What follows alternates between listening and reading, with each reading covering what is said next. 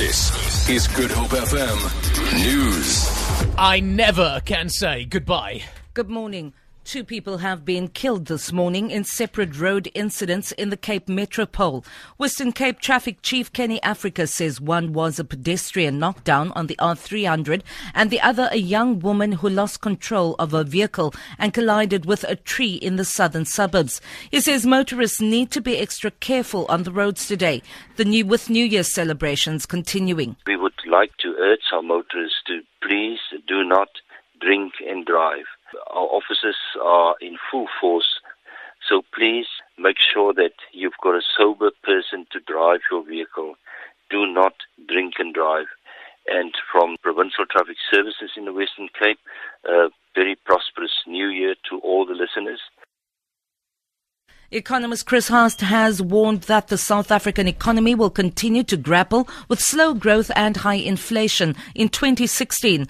This will be a huge challenge for the Reserve Bank that will be forced to continue to raise interest rates. The South African economy has been shrinking and failing to create the much needed jobs. Hart explains. Probably we'll see interest rates hike every second meeting. So again in March, the quarter of a percent, and then again four months later, another quarter of a percent, and then again November, another quarter of a percent. But I think if the US is basically going to start easing monetary policy by the end of the year, which is what I expect, the last rate hike in South Africa may not necessarily materialize.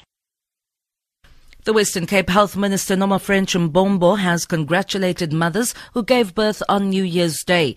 She has visited the Mowbray Maternity Hospital to meet the proud moms and their infants. So far, eight babies have been born at the hospital. Carmel Loggenberg Roberts reports. Weighing in at a little more than three kilograms, Nsako Falapi looks content to spend the rest of the day in the comfort of his mother's arms beating the other babies to the punch, and Sako is the first baby to be born at the Mowbray Maternity Hospital on the first day of 2016. His overjoyed mother says with this being her firstborn, it makes his arrival even more special. The first baby to be born in the Western Cape clocks in at 5 past 12 this morning in Beaufort West. Carmel Loggenberg Roberts, SABC News, Cape Town. Level 2 water restrictions will be implemented from today in Cape Town as a precautionary measure to preserve the scarce commodity. This means, among others, that gardens can only be watered on Tuesdays, Thursdays and Saturdays and not between 9 a.m. and 6 p.m. The city says measures must be made to save 20% of its daily consumption.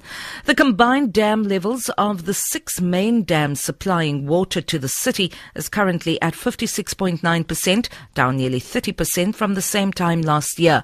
The city is encouraging people to make every effort to save water, including closing taps tightly and repairing leaks, closing the tap when brushing teeth and taking shorter showers. For Good Hope FM News, I'm Vanya Kluter-Collison.